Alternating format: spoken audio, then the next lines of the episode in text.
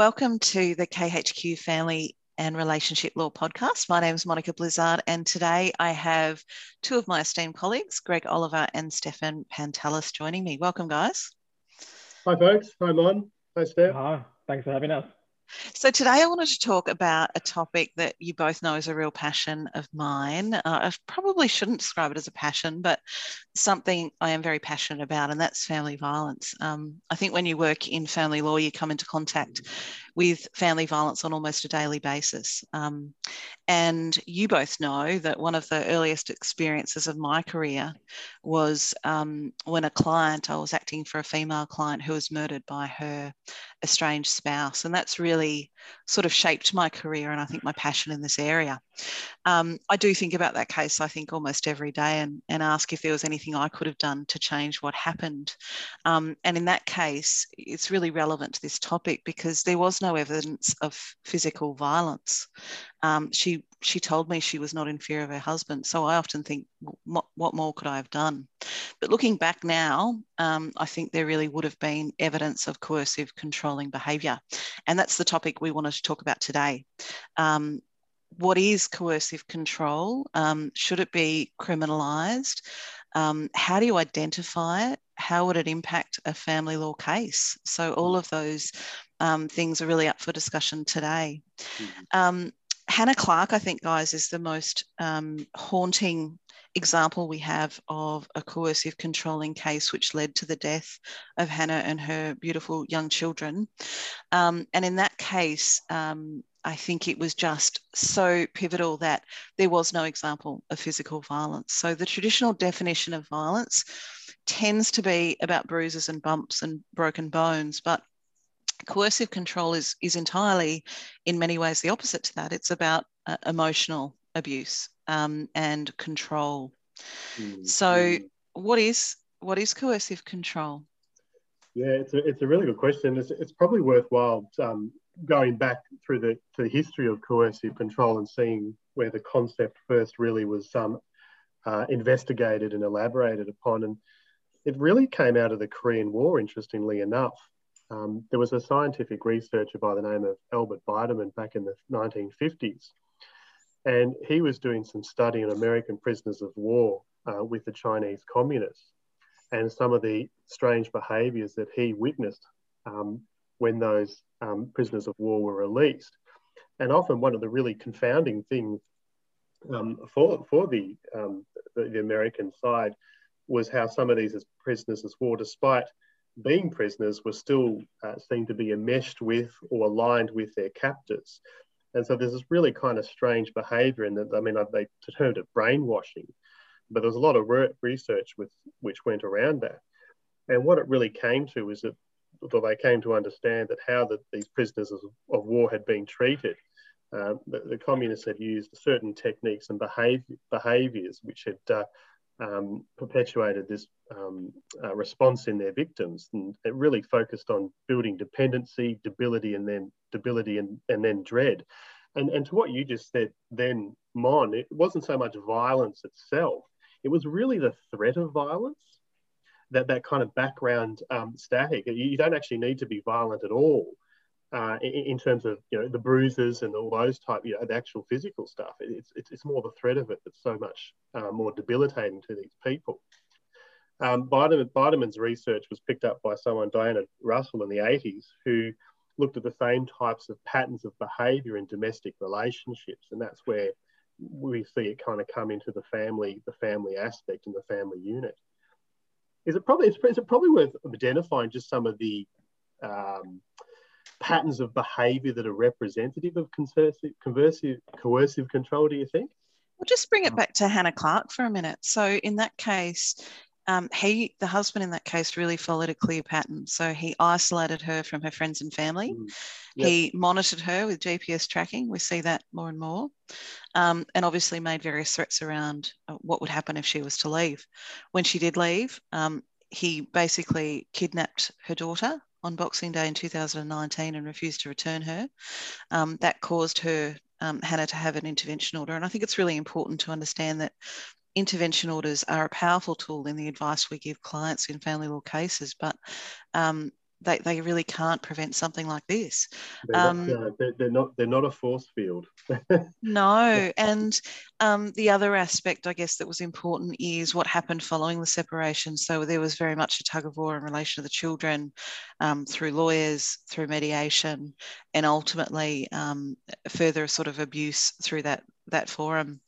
Um, so um, it really is just about abuse of power and mm, mm. control. Mm. So, so the normal tactics we sort of see are, you know, positive reinforcement, so so praising the person, gifts and attention, and then negative reinforcement. So that gaslighting kind of mm, aspect mm, that um, I, as at my age, don't really understand truly what gaslighting is. But Steph, you might be able to enlighten us. But that is a strategy yeah, of coercive yeah, control. I yeah, I think the gaslighting concept's um, a really important one. It's one we hear very, very often these days. And what, what do you, how would you define gaslighting, Steph? What would you, your, be your take on it? I mean, I to be honest with you, when we talk about family violence, one, one of the cases that springs to mind, um, for me, interestingly enough, um, male victim, female perpetrator, gaslighting, my understanding in a family violence context, is this idea of making someone believe that they're the problem. Um, mm. Statements like, you know, you're paranoid, you're being crazy. Um, it, it, all is an extension of that removal of support, that isolation from friends and family. The people that we're seeing who come through and can complain about gaslighting behaviors to me is a real red flag because it's the type of behavior that can very quickly lend itself to a real escalation. Um, that's one of my concerns as well. Um, Mon, we've had a couple in the last few years. For me, the other types of behaviours that are quite alarmist, uh, quite alarming, I should say, uh, threats of violence against pets.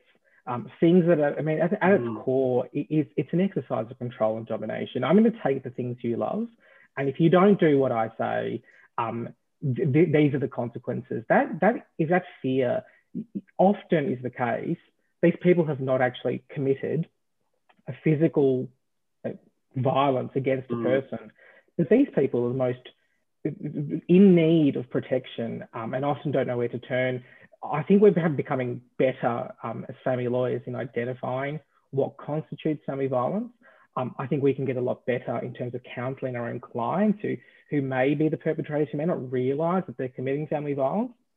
But like you say, a system that requires people to come forward having to prove their case in an adversarial system. There are so many problems. I mean, we're talking today about coercive control in the context of criminal activity, and it's a really important conversation that has to happen. But as family lawyers, we're often faced with a prospect that has serious implications in the family law setting. There's a huge amount of social research and social science that goes into um, protecting and facilitating a relationship between children and their parents. Often, these parents um, if, if, they were taken to court, if they were charged and convicted of these family violence offences, there are really serious implications. M my concern, uh, and it's not to suggest that it's something that shouldn't happen, I think we should absolutely understand these implications. What happens then? Um, take um, Hannah's tragic situation. Um, I, I, as a practitioner in this field, it's, it's one of those things that keeps you up at night. Would you have given that advice? Um, back, like you said earlier, Mon, and I'm sorry to try to take you back to that really important and quite career defining moment for you as well. You, you live through your career and think to yourself, mm. what advice would I have given to this person who comes in and says, I've not been the victim of physical violence? What questions should we be asking? How do you protect these people? Um, and how do you give advice to people who may be perpetrating that type of behavior on the, and these typically women? Um, how can we detect early and how can we prevent it? Mm. They're the conversations, um, which, which, is not to shift blame onto different authorities um, or, or, or to, to, to, to, to point criticism um, at the legal system, but it's something that we all need to be educated about so that we can mm. do our jobs as well. Can I just jump in there? I just wanted to say that um, there is a recommendation for abusive process through the family law system as being part of the definition of family violence. Domestic violence advocates have actually pushed for that because there is, as we know, um, the ability when you have one person who may have been staying home looking at children, looking after children, one person who has the breadwinner income. Um, think about that dynamic in a court system, which is incredibly expensive, which um, allows everyone to have their say, which can allow multiple um, delays and adjournments. All of those things can force someone to their knees in terms of mm. Mm. capitulating um, if there is um, a power imbalance. But the other thing I also wanted to talk about there, just to pick up on what you said, Steph, is the importance of everyone getting training in family violence because, um, you know, for me, uh, that that career defining moment did sort of enliven um, a passion for me to never let that happen again to anyone that I was working with. And so it did make me deep dive into this issue and, and understand it um, to the greatest extent I possibly can. But I don't know that people, everyone in our industry does the same. Um, and I think there's so much for us to learn. I'm, I'm still learning all the time um, 20 years on from that incident. So, um, you know, looking for, I think in the Hannah Clarke scenario, um, and certainly in my scenario, what you're looking for is a, a pattern of behaviour.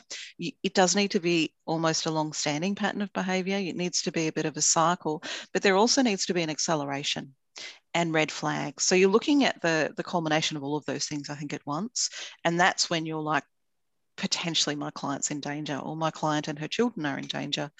Um, so the red flags can often be, and it's sometimes it's even down to the screening of clients. You know, we, we know that if there has been attempted strangulation in a physical altercation between parties, they're something like seven times more likely to be murdered. Um, threat to pets is another one. Mm-hmm. Um, violence during pregnancy is another one. So getting a really um, detailed historical account of, of violence, if it has occurred in that relationship, is important. But um, the other thing I guess I wanted to recognize is that clients aren't always the best people to advocate or to recognize that they're in a violent situation. And particularly because coercive control is so sinister and subtle um, in, in, a way, um, it's, it's totally um, it's totally expected that the client may not recognize it. If it's difficult for us to mm-hmm. recognize it, it may be impossible for them to recognize. They're in the cycle of this relationship. It, it, it, it can be very, very hard to pick. And, and, and imagine you're two police officers and you've been called out to attend a scene. And you, you and I'll, I'll, I'll, I'll, use this, you know, th- these persons for the, for the sake of the example, but you have a woman who is hysterical, can hardly speak, and you have a man who is relaxed, calm, seems to be logical and rational. And the police are confronted with that particular situation. And it's going to be difficult to kind of, we just simply can't pinpoint what's actually happened here or even the history of, of what's led to this particular point. Um, so, someone who has been a victim of this type of coercive control um, could be utterly demoralized over a very, very long period of time. And so, both the you know the authorities the courts the lawyers we all have to kind of get across as you said before working out the right questions to ask unpick what's actually happened here. And it's going to take time and I, and I think there's a lot of there's a lot of merit in introducing the laws because even though it might be difficult to implement the laws um, the, the law is the right law to introduce and the, and the, and the framework and the understanding and the knowledge will then flow so that the law can be properly enforced. It's the same, it's the example of, you know, it used to be impossible in the concept of uh, having rape in, in the terms of a marriage. How was anyone ever going to prove that? Um, so it's the same kind of concept. It's going to take time and patience and a lot of work from everyone um, to, to get this moving in the right direction. But a lot of training has to has to go into our judges, to us, uh, law family report writers. Uh, absolutely. Yeah. Um, the psychologists that re, you know review family dynamics and provide um, recommendations to the courts. Um, yeah, a very very complex complex process, but it's absolutely achievable. So I guess that that brings us full circle, and that the reason um, we're wanting to talk about this today is that New South Wales is actually looking to bring this into um, the law as a criminal offence, um, and Queensland is dabbling in it as well. The big question is why Victoria isn't. I'm not sure what the answer to that is.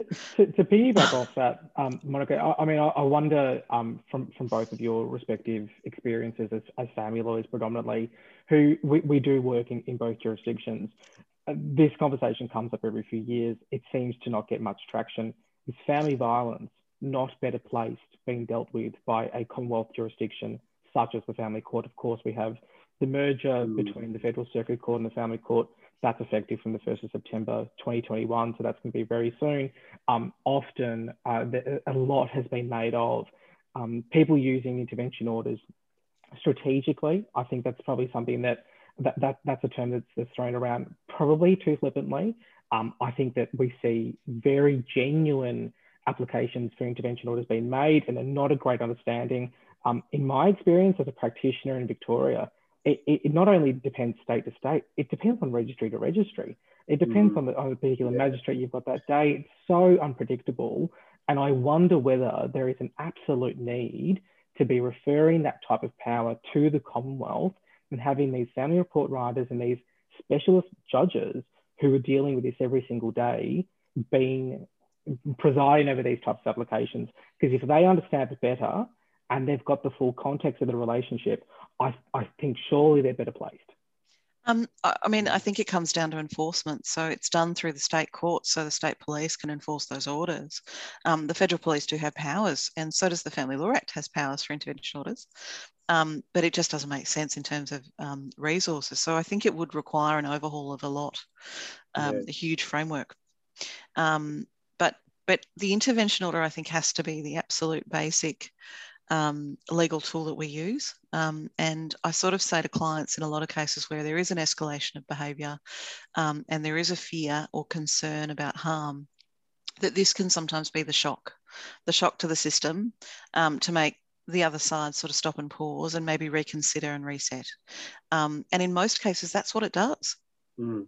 but not in all cases. Um, so it, it's it's really important to to remember that that is the most important tool that we have at first instance, but we've got to look deeper into what's happening. Yeah, I agree. No, and, and like like you say before, Monica, it's a, it's a matter for us to inform ourselves as, as, practitioners in this space to, to be alert to the patterns because it's very easy for us to, if we're if we're if we're um, have a client who's presenting is very difficult to deal with, is erratic, um, has scrambled instructions, is a bit all over the place. Um, sometimes we really, where our knowledge um, and the value we add really comes into play is stepping back and trying to work out exactly what's going on because sometimes it's not easy to actually get to the heart of what's actually happening. And it, it might be easy just to kind of brush things off uh, and you never quite know what you're going to find. But I think as, as that's that's what we need. That's why we do this job, is because we ultimately want to help people and their families get to a better place. And sometimes it requires us to really roll up our sleeves and go above and beyond to actually see what's going on. Just because someone is difficult to deal with, or they're erratic, or whatever it might be, we need to be alive to the possibilities of where it is they've come from for a very long period of time uh, and try and work through that with them in the best way possible and give them as much as we can to protect them and their family. But it's a it's a very very tricky tricky set of circumstances. But hopefully. I think yeah, I think the approach we need to take is we need to do an initial risk assessment when you meet with a client, but then you have to continue to do that risk assessment throughout mm-hmm. the matter. And you have to continue to ask those screening questions about what's happening and and what that looks like. And we have to be open to seeing the red flags because they are often there and they're often indisputable, but you've got to look for them. Uh, oh, look, they're, they're, very, very often there. Uh, I think it's a sliding scale, and there are, there are some people who are, you know, um, high level coercive controllers, and there are probably others that dabble in co- coercive control behavior, you know, through, through their own anger or frustration or whatever it is. So you get this whole kind of um, you know, there's a, there's the extreme end, but there's a whole range in the middle as well. Uh, but again, it's just kind of identifying those behaviours and just asking the right questions about that, um, and putting in place the, the, the right understanding and, and, and, pathways for the client and their families. So, so what concerns? I'll put to both of you. What concerns would you have about it becoming a criminal offence, coercive control? Are there any cynics out there who might have something to say? Do you think, and, and how would we answer that? From from my perspective, I think that it, it it's reasonable to have to, to be asking those questions often. Um, we're trained as family lawyers to give advice in a particular way, um, having regard to, to the application of the law, but also what we know about our jurisdictions and what implications may flow from that. That advice might be in stark contrast to a criminal lawyer. Um, and I think that that is, it, once you tip over to a criminal jurisdiction, um, making concessions on behalf of clients, conceding applications for an intervention order, that can have really serious impacts on mm. someone's employment prospects, um, on someone's criminal record. All of those things can have absolutely impact someone's day-to-day life. So I think I, I don't think that there's reason to, to, to steer away from it. I think that the protection of victims of family violence is paramount. Um, I want to make that clear. But I think that education for us as practitioners, we need to change the way we practice as well. Um, it's not that straightforward. So my, my reservations uh, are, not about protecting um, perpetrators, but ensuring that the system is identifying those who are in need and stopping it. I mean, the whole concept of an intervention order in a civil jurisdiction um, is exactly that. That intervention, like you said earlier, Mon, um, often that is the defining moment, and that is that is successful in achieving the desired outcome. Not always, and that's what's really tricky um, because you're having to balance those two things. So, for, for me, my primary concern about um, uh, criminal conduct arising from family violence or coercive control is that you could get caught up in a system where people are stuck in the core systems for years, having to try to clear their name, for lack of a better term, um, and, and what that might do for their lives. Yeah, it's going to have some hard hitting implications for families. Um, I, I, certainly agree with that. But the, but the whole the whole thrust of it, and I think ultimately this is where I, I fall, Monica, on that question, is that you are trying to change these very, very insidious behaviours uh, in the family context. You are um, going right back to basics to try and stop um, these horrendous murders and, and, cases that we see from time to time. Um, and, so, yeah, you, you are going to. I think I agree with you, Steph. It's going to be it's going to be a difficult road. It's not going to be easy at all, and there's going to be a whole body of learning that comes with the practical application. But I think ultimately, what you are trying to deter behaviours here, and you want potential. I mean, this this is an education piece for society as a whole. It, it starts in our schools, even in terms of how what's appropriate behaviour and how, how, to how to treat a partner or how to how to be respectful for someone important in your life. So it goes right back to that kind of level and, and, and the education and upbringing you've had and the family values and all that stuff. It's very complex. Um, so I agree it'll be very difficult, but I think um, the, if you want to fundamentally change some of these uh, behaviours that we see um, that lead to these horrendous crimes and which have very, very far-reaching implications um, across the family, the and the community as whole. You, you, have to take it back to this level. So it's not going to happen. It's going to it's going to be a detailed process. Uh, and it, well, I think that for some people will be will shy away from it because it'll be more painful to go through. It's a it's an age old thing with a I guess with a, a rape victim. It's, it's actually really really hard to come forward and then go through this horrendous process of per- persecuting the um, the the perpetrator or, or um, the person who's committed the, the, crime. So that that you're right. That that that in itself would be horrendous. Uh, yeah, the goal, so it's, it's the, a difficult one. The goal is deterrence, and I think um, that's the most important message. But I think the reality is proving coercive control will be a real challenge. Agreed. Um, and you might find only extreme cases will be will fall under that banner in terms of being charged anyway. But the fact that it, but the fact that it exists uh, and there's education that can that can flow from that, I, I think that in in and of itself uh, is a reason to have it, irrespective of anything else. And, and I'll just finish up by saying that you know it is in um, a criminal offence in England and Wales and also in Scotland. And what seems to have come with that is just a total re-education of the police force and the the court system around coercive control, which can only be a positive thing. Yeah. Yeah. Thanks, guys. Thanks for, um, I'm sure we could talk about this all day. I certainly could. Thanks for joining us, everyone. Uh, stay tuned for our next uh, Family Law podcast. Thanks. Cheers, folks.